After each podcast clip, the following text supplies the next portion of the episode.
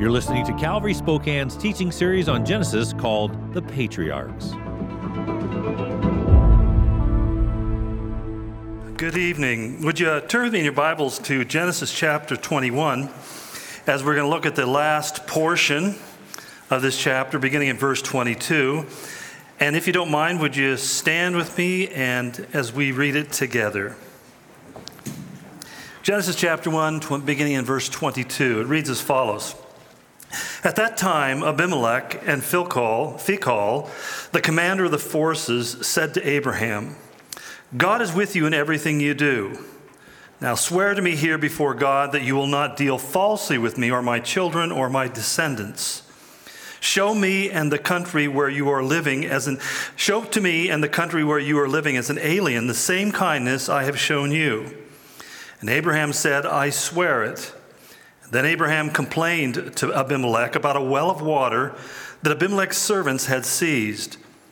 But Abimelech said, I don't know who has done this. You did not tell me, and I heard about it only today.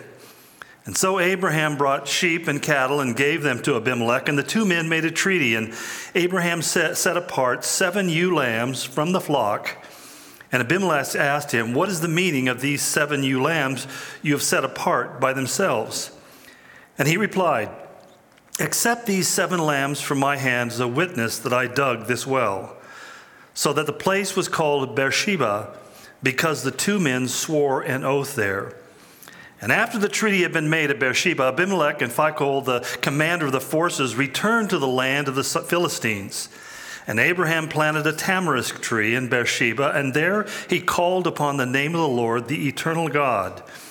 And Abraham stayed in the land of the Philistines a long time.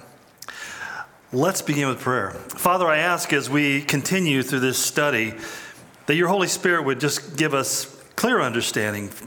For oftentimes passages have so much obscure references to them, it's hard for us to see how they relate to the lives we're living today.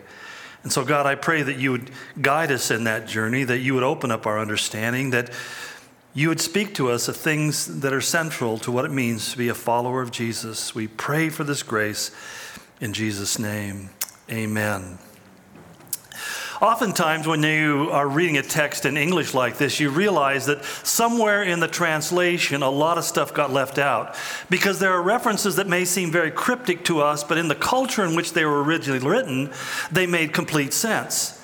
And in fact, one of the interesting notations, at least to me, was the fact that Abimelech didn't understand the whole custom of the seven ewes and what seven represented, in the making of oaths and covenants, which suggests to us very strongly that he was not a Semite or from that part of the world. He wasn't familiar with the culture of the Canaanite. And in fact, that's actually a fairly important point in the, at least the historicity of this particular passage.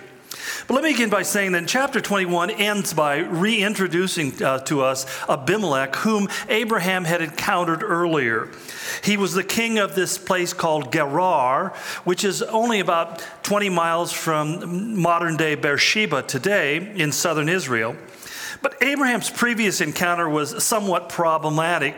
Um, for like his previous encounter with Pharaoh back in chapter 12, Abraham had told Abimelech that Sarah, his wife, was his sister and had not informed him that he was married to his sister.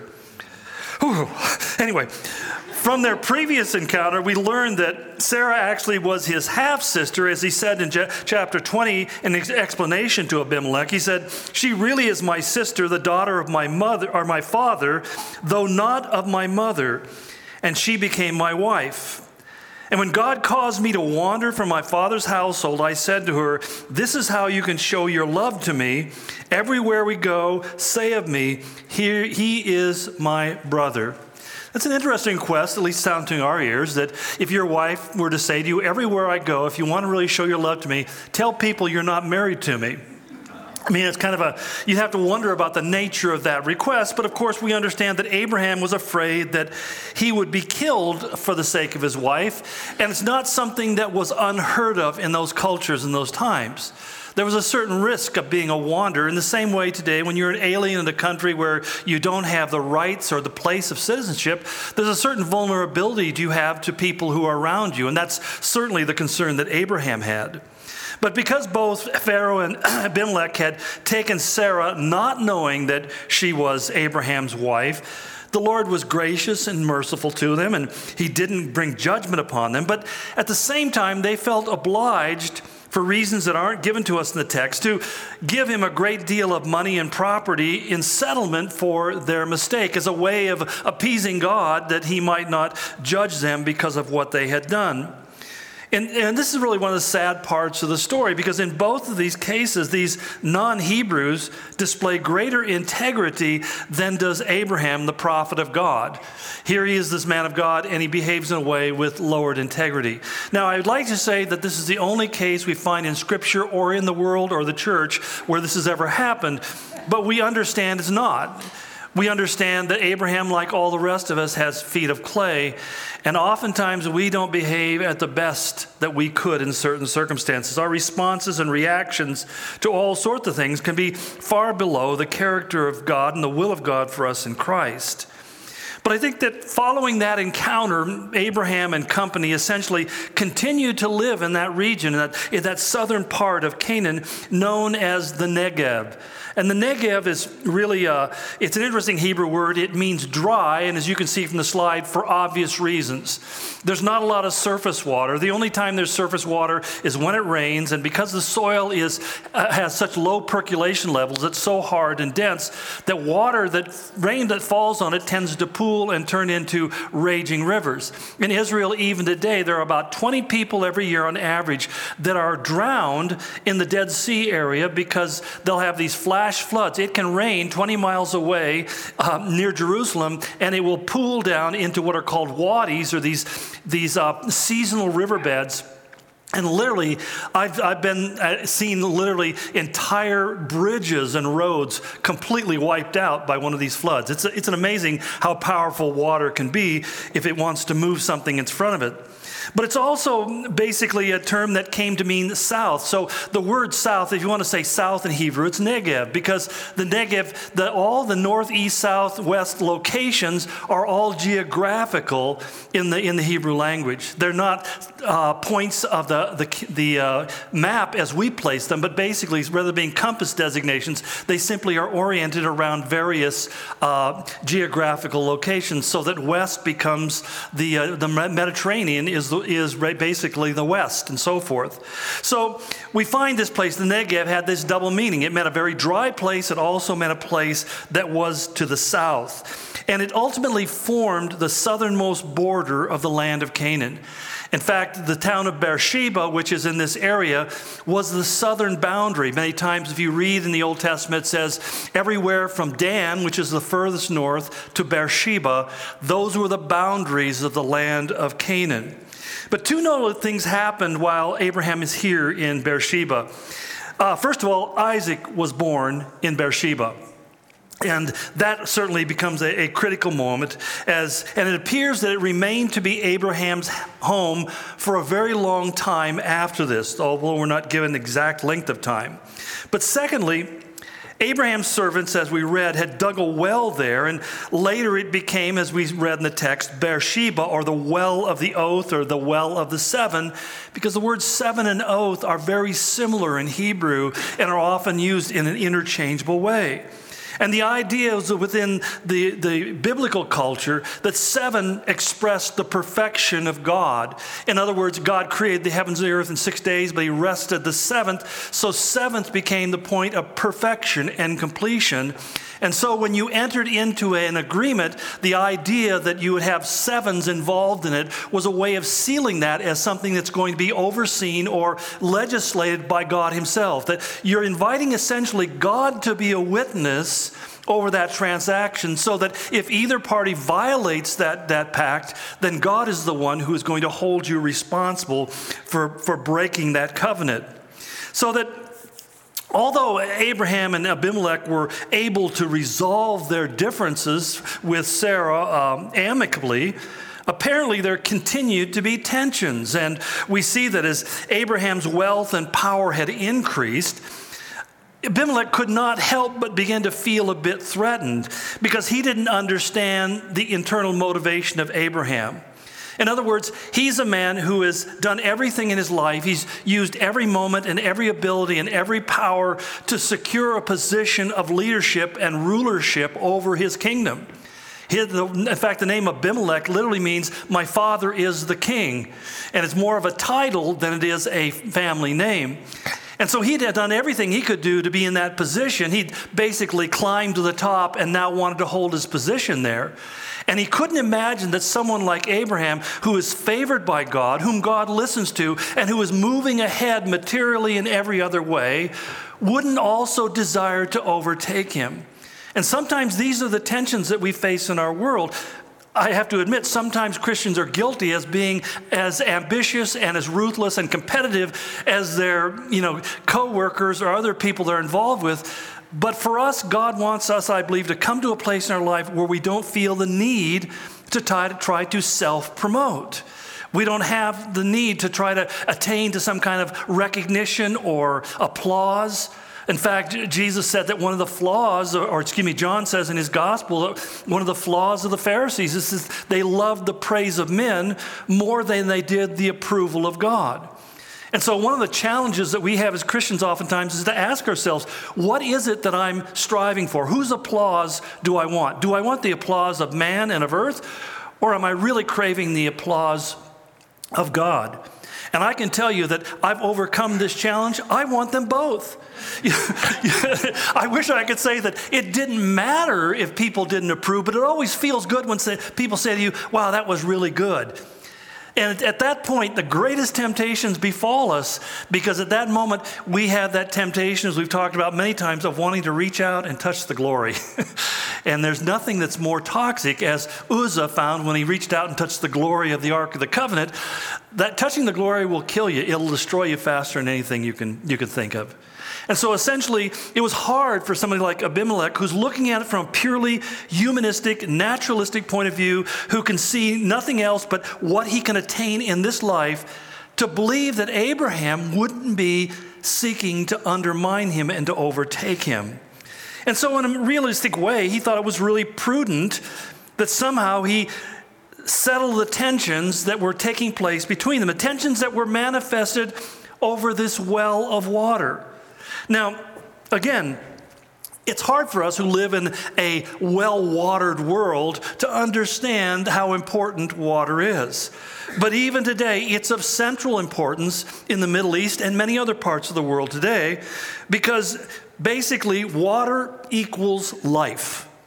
It's more valuable than gold. It's more valuable than oil. We often think of the Middle East being about, you know, oil wells and the wealth that comes with that. But more important to that than all of that is the issue of water because you can only live for a very short period of time without water. And that's why when we talk about living waters, and a biblical phrase of living waters, living waters are waters that basically come out of the ground of them by themselves. In other words, they're fresh artesian wells that are bubbling out from under the ground. And those are the most precious waters because they are the healthiest, the freshest waters. Even today, when you look in the, in the Middle East, you find that most people still use wells and cisterns.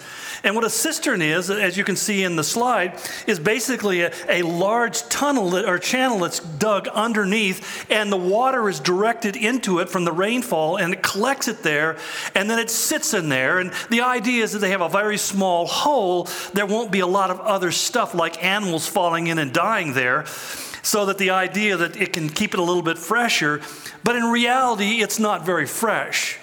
And yet, even during the, say, the 48 war, where Israel, Israel was involved with, surrounded by all the Muslim countries, many of the Jews survived by go, finding the ancient cisterns that are all over the city of Jerusalem and drawing water from them.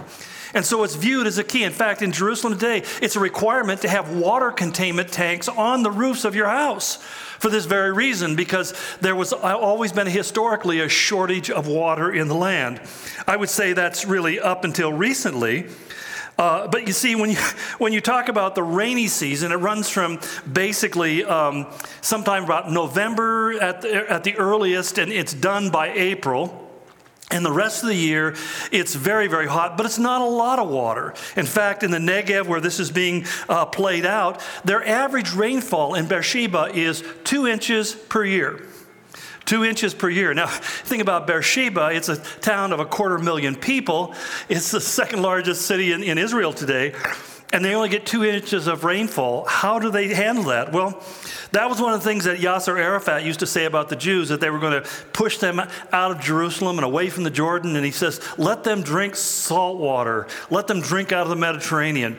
And so they took him at his word and they developed a desalination uh, uh, technique that involves uh, solar, radi- solar uh, power instead of using usually the uh, diesel or gas generated power.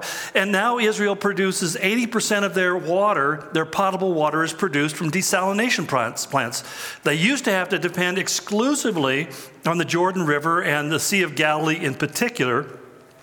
Because, as most of you understand, the Dead Sea is not potable. You, it's 35% minerals. You know, you can't even drown if you wanted to in that water. But the whole point is that we're talking about how water plays such an important part. So the issue of who controls a well is something that wars have been fought uh, over. And the Middle East has been racked by many conflicts dealing with the issue of just who controls the water.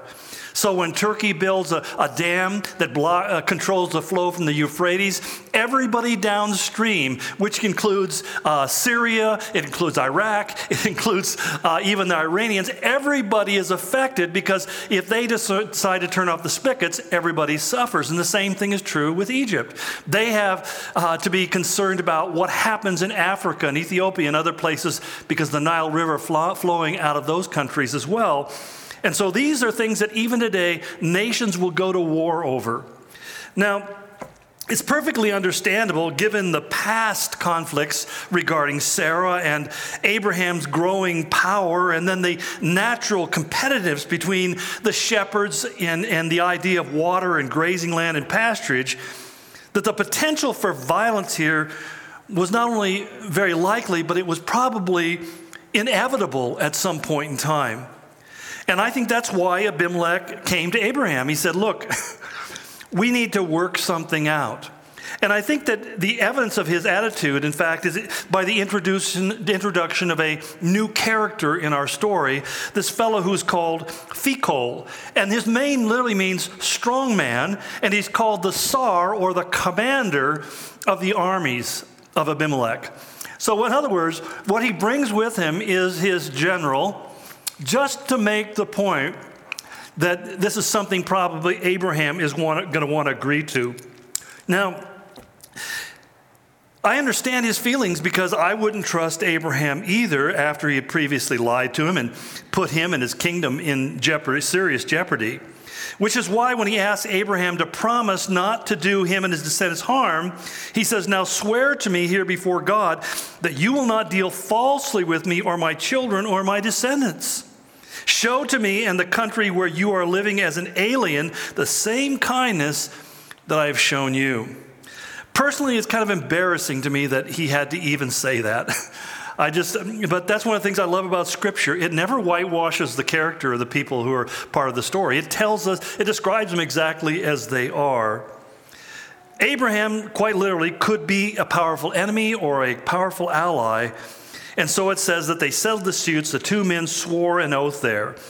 And this gave birth to what became the largest and the most important city in the south, which, as I mentioned before, even today is the city of Beersheba.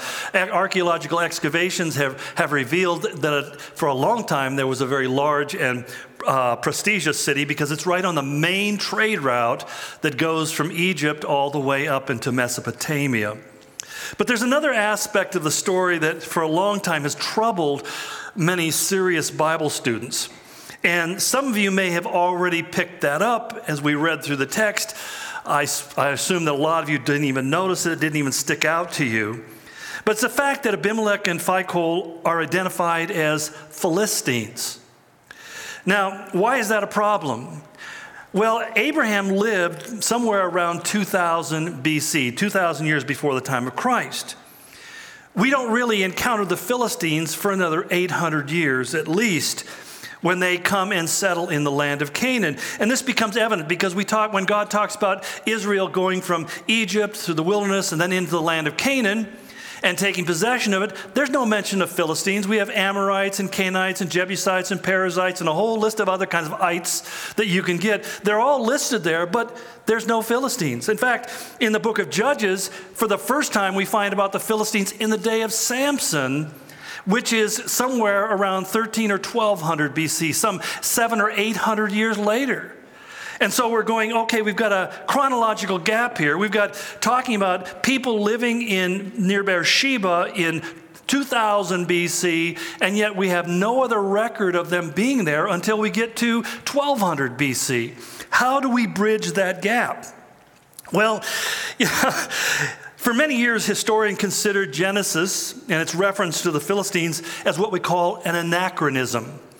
And an anachronism is basically the description of an event belonging to a different period of time than the one in which it's recorded. And this is how the, the scholars reasoned it. They said basically, uh, obviously, Moses didn't write the books of Moses, but it was written later on by somebody else who didn't know that the people who lived there weren't Philistines, and therefore they mistakenly put the name of Philistines, and therefore we know that Moses didn't write the Old Testament, didn't write Genesis, and it had to be written at a much later date, and therefore we kind of can pick and choose the parts of it that we want to uh, follow or believe in or recognize because it's not really biblically or historically reliable. Um, and this really was the narrative for a very long time.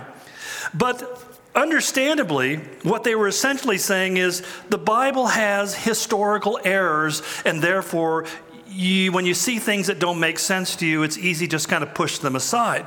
I had one pastor friend who was, at the time, as I was a young pastor in my 30s, and he was uh, really old, about my age. And he was telling me that when he went through seminary, he said, It destroyed my confidence in the Old Testament because all I heard was this kind of stuff. It's anachronistic, it's anachronistic, you can't rely upon it, it's not historically valid. And he said, it came to the point where when I first started pastoring, I, I stopped teaching the Old Testament completely because I didn't have any confidence that it could be relied upon. I even hear people, even today, I mean, as crazy as it sounds, people saying we've got to unhitch the gospel from the Old Testament, which is kind of crazy because it's kind of like saying I want to unhitch my car from my rear axle. It, you know, I'm not going to go anyplace. The gospel makes no sense without the Old Testament. And so, but why would you do that? I wonder, I love what Albert Mohler said, who was in conversation with the person who made that comment. He said, essentially, he took that position because he was embarrassed by things that the Old Testament said that he couldn't explain. And my answer to that is, you need to study harder. Because there are explanations and there are answers. Just because you don't know them doesn't mean that they're not there. Well, this is where it kind of becomes interesting because today, because of the growth of archaeology. You have to realize that archaeology as a science is only about 175, maybe at most 200 years old. It's not like it's been around forever and ever. And the first guys who started digging in the ground basically looked at the Bible and they said, The Bible says there's something here, and so we're going to start digging there and see if we can find thing. And over and over again, they began to discover that where the Bible said something was, they actually found what they were looking for. But that has grown in, in, in many ways and become really sophisticated, very advanced uh, science.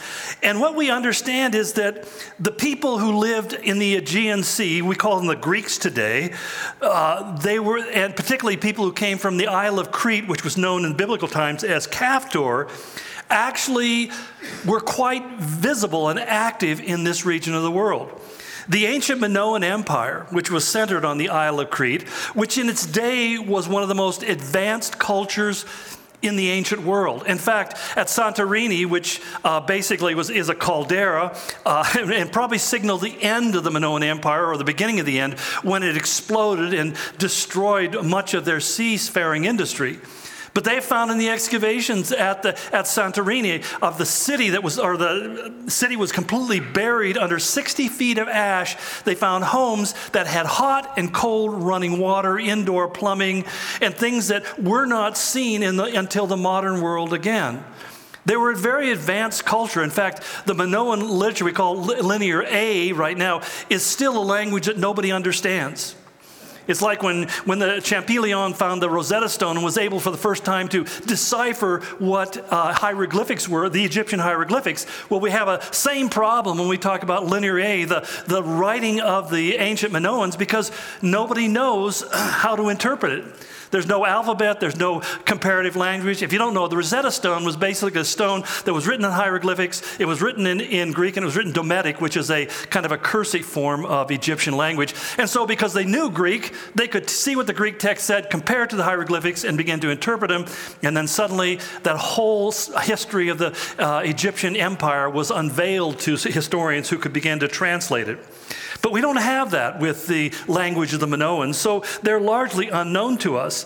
But what has been discovered is that in Egypt, there have been a number of Minoan frescoes, pottery, and jewelry that have been identified. In fact, as you look at these examples that are on the screen, all of these are frescoes that are on walls of buildings that they found in Egypt, and these are not Egyptians. These are people from the Aegean Sea. These are basically Greeks living out their, their Greek culture, but they're also residents of Egypt at the time. And so basically, in the 12th century BC, the Minoan Empire collapsed. Uh, but before that, we know that they were active traders all over the Mediterranean world. And they interacted with the Egyptians. In fact, we often think that the, our culture is based upon the Greeks, that basically Greek culture has really been, was the, the bed sea, the seedbed of modern Western world. But actually, the Greeks were still pounding rocks to make fire when the Egyptians were building pyramids. So that the reality is that the Egyptians, I mean, the Greeks learned their culture from the Egyptians rather than the other way. That we are more the, the descendants of Egyptian culture that was passed on from generation to generation, even up to our present time kind of changes you know the way you may feel but you know i've always felt a little bit pharaonic anyway so it, it could be it could be but again, we know that the, the Minoans settled in this area during the time of, the, uh, uh, of Abraham. Now, part of the problem, too, is the word Philistine itself. What actually does that mean? Now, we use it today to refer to somebody who is uncouth, crude, and not very sophisticated. But the truth of the matter is, in, in the biblical times, it was the Philistines who were the sophisticates. Remember, we read in, in Samuel how that the Israelites had to come to the Philistines to have them sharpen their tools because they didn't have uh, the, the ability to forge iron and to make iron weapons. And it's interesting because what we know is that when the Minoan Empire collapsed, somewhere around 1200 BC, that people from the Aegean Sea, the Greek Isles, and all over began to roam wildly throughout the Middle East, or excuse me, yeah, uh, around the Middle East, all the way up and down the, the eastern Mediterranean coast. And as they did, they brought their culture with them. And if you want to kind of get a visual picture of what these groups of Greeks were like, think Vikings. we, we might think of them being, you know, these kind of uh, cavalier individuals who are well spoken and well mannered. They were violent, brutal warriors. The Greeks' Isles were based upon warfare. I mean, it was part of their culture, and they carried that with them. But one of the first things they did was they defeated the Hittite Empire, which is in modern day Turkey today, and they gathered from the Hittites the technological advantage of having iron weapons. It doesn't take a lot to understand the advantage of having an iron weapon. If you're going up against a guy who has a sword made of bronze or copper and you hit his sword, his sword is going to break very quickly and suddenly he's going to be disarmed. And they literally flowed across the Middle East, conquering one place after another. In fact, reaching all the way into Egypt. But it's also interesting because when they came to Egypt, it was Ramses III who was the Pharaoh at the time, who had to confront them. And the war between him and these tribes went on for eight years. And it was a vicious battle because they came from land and they also came from sea. And there were six different tribes of these sea peoples, as they were referred to. And the Philistines were only one of the six tribes. There were six different tribes that are listed uh, at the Medinet t- temple in Luxor, and he lists the different tribes that were there. But the Philistines were the most prominent, and therefore they were the ones, their name kind of stuck in history.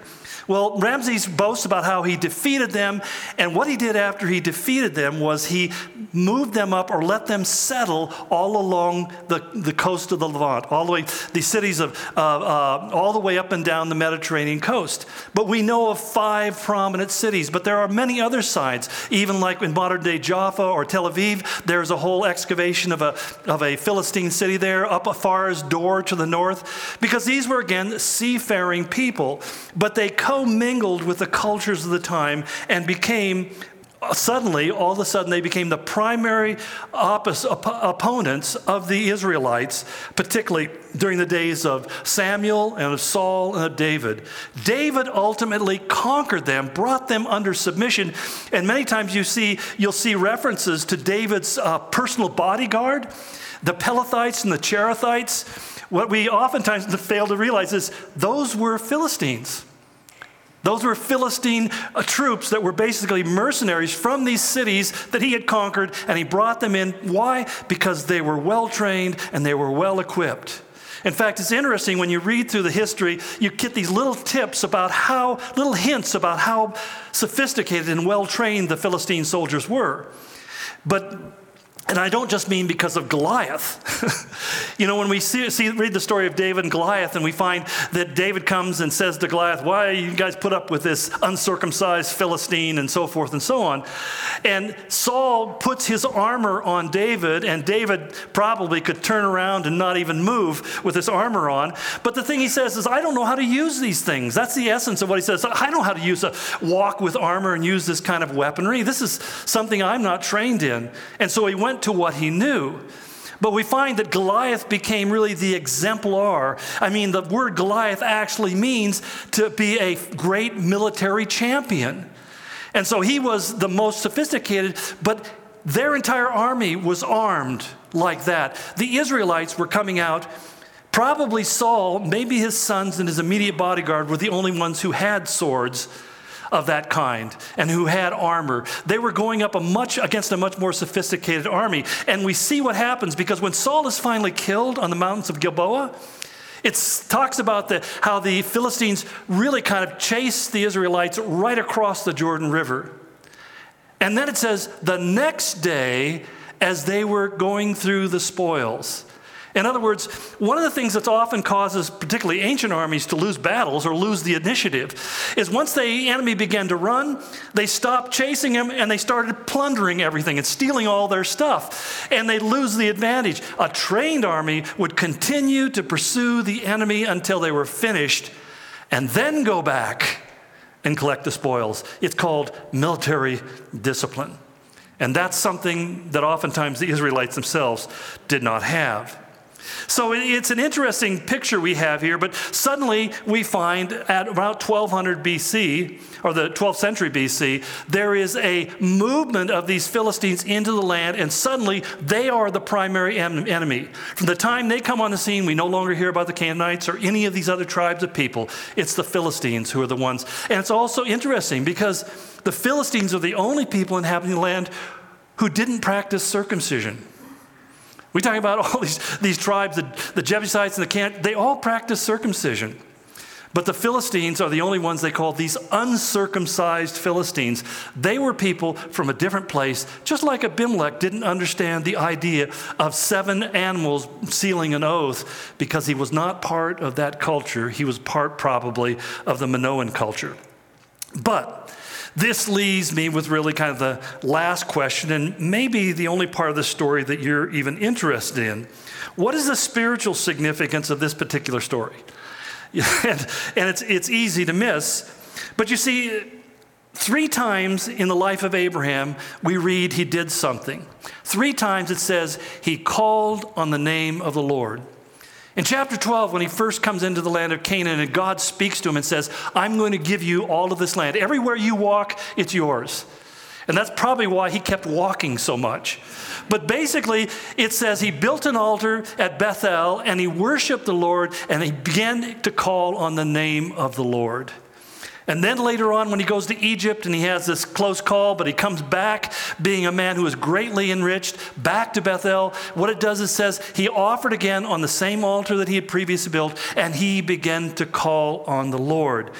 And there's a wonderful significance in all this because here we find for the third time, and the only the third time in Abraham's life, it makes a statement that he called upon the name of the Lord after he had sealed this covenant with Abimelech. Why is that significant? Well, it doesn't mean that he never called on the Lord or never prayed prior to this. That's not the point. The language is, is a little bit, again, kind of cryptic to us, but what it implies is that he he basically reiterated the covenant relationship that he had with God. It represented really a point in time where he said, God, you have been faithful to me, you have kept your promises, and I'm recommitting myself as I acknowledge your faithfulness to me. Now, but this time it was a little bit different because he doesn't build an altar, but what does he do? He plants a tamarisk tree. Now, tamarisk trees are nice in the Negev because they're about the only tree that will grow there. They, they're, it's a, they're a very hardy tree, they're very long lasting, and they can get pretty large and they can provide you with a certain degree of, of uh, uh, shade in the sun. In fact, there is a slide somewhere in here that has, I got, there we go. So you can get an idea. Here's a, a, very pretty large tree, and you realize that there's a little bit of shade there. And when you're out in the Negev at certain times of day, that's really, really valuable just to get out of the sun. But what is that? Why is that significant? It's because at that point, he says that God is not going to be limited in what he's going to do for me because he adds this phrase the Lord, Yahweh, the eternal God, El Olam, the eternal God, the eternal one. You see, in a purely physical sense, Abraham was putting down his roots. And I say that because the text goes on to tell us Abraham stayed in the land of the Philistines for a long time. You don't plant a tree if you're not planning on being there. In fact, one of the things we find is that the idea of planting a tree in the Middle East is a symbol of your plan to be in that place for a very long time. Uh, modern you know, arborists have uh, technology and well, whatever it is they do with plants, with that science of plant stuff, I, I know that term well. Uh, but basically, you know, today you can, you can get an, uh, an olive tree to begin to bear fruit within four or five years. But in ancient times, it took a lifetime. You planted the tree, and you would never eat the fruit of that tree. Your kids would, because it would take 40 years before it reached a place of total maturity. And the point is that when he would go when you go and plant a vineyard or plant a, a, a, a olive yard or any other kind of fruit bearing plant, you did it not for yourself, but you did it for your posterity. It's a kind of thinking that doesn't really exist in our culture very much anymore. We don't think of, of doing anything for the future because most of the time, you know, if a building is 30 years old, we tear it down and replace it with something new. And we, we don't have that idea of the continuity of place and continuity of tradition, continuity of culture. But for them, this was the idea that God has made a promise to us, and I'm going to plant a tree as an expression of my confidence that God is going to do this because my children and my children's children for generations to come will be able to not only come to this well, but they'll be able to come to this tree and they'll say, This is the tree that our father Abraham planted in this place. And it was a way of making that kind of faith statement that he was believing that God was not limited. He's the eternal one. He's not limited by the uh, uh material dynamics of time, space, and everything else that we fi- feel that often governs the universe and controls our destiny. But so he, he, this became significant, not only that, because it marks, in a sense, the end of Abraham's journey the very next time we see it, and we don't know when it happened, it said he was in there in Beersheba for a very long time. The last reference we have of Abraham is when he's back up further north at Hebron in the middle of the land of Israel. And there it is that he dies and is buried. That's where he buries his wife Sarah. And that's where we have the, the, uh, um, still the, the mosque, the, uh, the Muslim mosques built over the, actually the, the caves that hold the bodies or the remains of Abraham and Isaac and Jacob and Leah and so forth. But at the same time, what we find is he is coming really in a way to the end of his journey. He's come from the furthest north, from the land of Dan, all the way to the southern boundary to Beersheba. But it also marks the beginning of God's fulfillment of his promise because it's there that Isaac is born. That up until the birth of Isaac, God's promises are so much blue sky. And he's struggling to believe that God's promise is going to happen. But when he comes to Beersheba, that's where Isaac is born. That's where Isaac continues to live through the rest of his lifetime. But it becomes a marker in their souls that this is a place where the promises of God begin to see the beginning of their fulfillment in our life. And in the same way that that tree was going to go down in its roots and was going to go up in the sky, God also was going to cause his progeny to spread out and to fill the entirety of the earth. Trees are, are symbolic even in the Middle East today as being uh, of eternal character, representing God's promises. And it's quite common to find around ancient religious sites large trees that are looked on as being symbols or emblems of God's presence and his divine giving. But also, something else about trees is that most of them you find in the Middle East, you can cut down and they'll come back. You can cut them down and you come back. In fact, when Job makes that statement, he says, A tree, if it is cut down, it will sprout again, and its new root shoots will not fail. Isaiah says in Isaiah 53, Instead of the thorn bush will grow the pine tree. Instead of the briars, the myrtle will grow. This will be for the Lord's renown, for an everlasting sign which will not be destroyed. In other words, Abraham is simply saying, as this tree survives, so also will your people survive in ad infinitum. That God's promises will never fail, will always be fulfilled, and we can trust in the promises of God in terms of our own lives. You know, we have such a huge advantage over Abraham or Isaac or Jacob or any of the rest of them because we have the Bible. They didn't have that. I think it's something we always need to remind ourselves is they had to rely upon what they believed that God was saying to them. Now, granted, you go around telling people, well, God spoke to me, and they might question you. And, and rightly so, especially if it makes no sense or it doesn't bear out in reality. But at the same time, those of us who have walked with God know that we're probably where we are right now in our lives because we felt like God was speaking that to us. I, will never forget when God called us to Spokane. You know, and I, you know, I, am such a such a prophet and perceptive guy. But I remember, I remember getting a call, and you know, the, the good folks here, they saying we would love to have you come and uh, consider being our pastor. And I just said very clearly that because I knew for certain that's not going to happen. That's not God's will. Thank you for the invitation, but I'm not coming. Goodbye. I don't know what was wrong with them because a month later they called back again. And I said, I don't know what you didn't understand about no first time, but it's still no now. I can't do it. And then they called a third time and got my wife.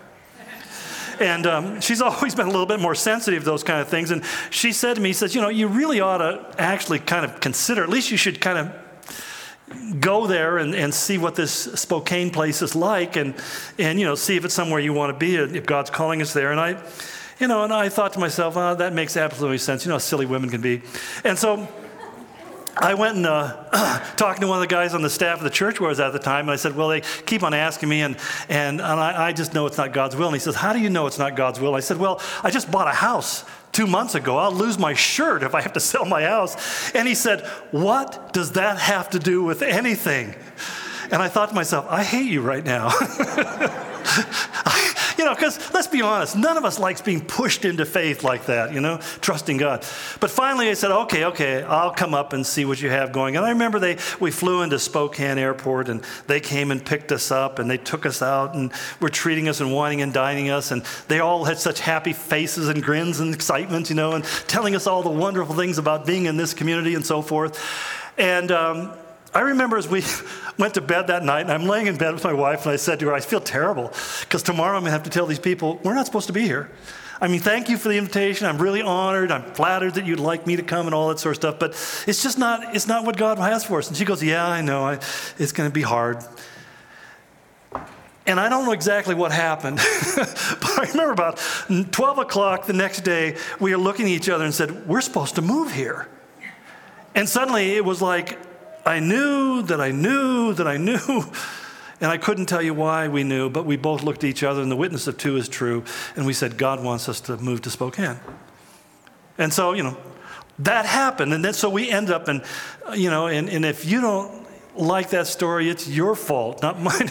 but, but that's, that's the reality that many times God challenges us to live beyond what we can know and what we can see and understand. And that's why, even though it's easy for me to be critical of Abraham and others because of the fumbling way in which they went about following God, the fact of the matter is that they, sure, they stumbled, but they always got up.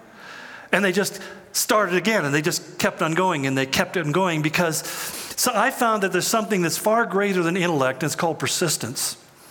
A lot of people are brilliant, but they give up because they're lazy or they don't like the difficulty and the pain. People who do stuff and accomplish things just simply get a vision and they just keep on hammering it and hammering it. And that's, you know, and all of a sudden you're here 35 years later, I'm still doing the same thing. And you realize that that's what God does when He begins to impel you to trust Him to go forward. It's not easy. None of us should, even for a moment, think that that's the easiest path. It's, I love the, my favorite Lewis book is The Lion, the Witch, and the Wardrobe. You know, I don't care how old you are, that is just a beautiful, wonderful book to read. And I love the part when they're at the house of the beavers, you know, and, and they're talking about Aslan, you know, and Aslan this and Aslan that. And they, they ask, who is Aslan? Aslan's a Persian word, it means lion. And they go, who is Aslan? Well, he's a lion. Well, is he safe? No, but he's good. I thought to myself, Following the Lord is not safe, but it's good. It was good. There are things that happen to us because we follow the Lord that are not safe. They're not fun. They're not what we would choose for ourselves ever. And yet, when we enter into them by faith, God somehow gets you through to the other side. And when you do, you look up and you say, I want to plant a tamarisk tree right here because God has proven himself faithful. And I believe that my children's children's children's children will sit under the shade of this tree and they'll drink from the water of that well because God always keeps his promises. Let's pray. Father God, I pray in the name of your Son Jesus that you'd help us to understand the significance of even obscure passages in the Old Testament, like the one that we just read tonight. That, Lord, that the problem isn't in the text, the problem is often in our understanding and even our willingness to, to study it enough to be able to extract from it such wonderful insights and truths that help us as we walk through the valley of the shadow of death sometimes. Help us, Lord, to trust you, to be faithful to you unto the end even knowing that there will be times when we will trip and we will stumble and we'll fall short. And like Abraham, we'll tell lies and we'll fudge and fidget around. And at the end, Lord, all that you're concerned with is we're simply saying, God, despite my inadequacies, I'm going to continue to follow you. And you look at that faith that does that and says, You are my friend. And when you, when we're like Abraham, Lord, let us plant trees in the wilderness, believing that one day they will spread out and bloom and be part of the covenant extending to our children for generations after us.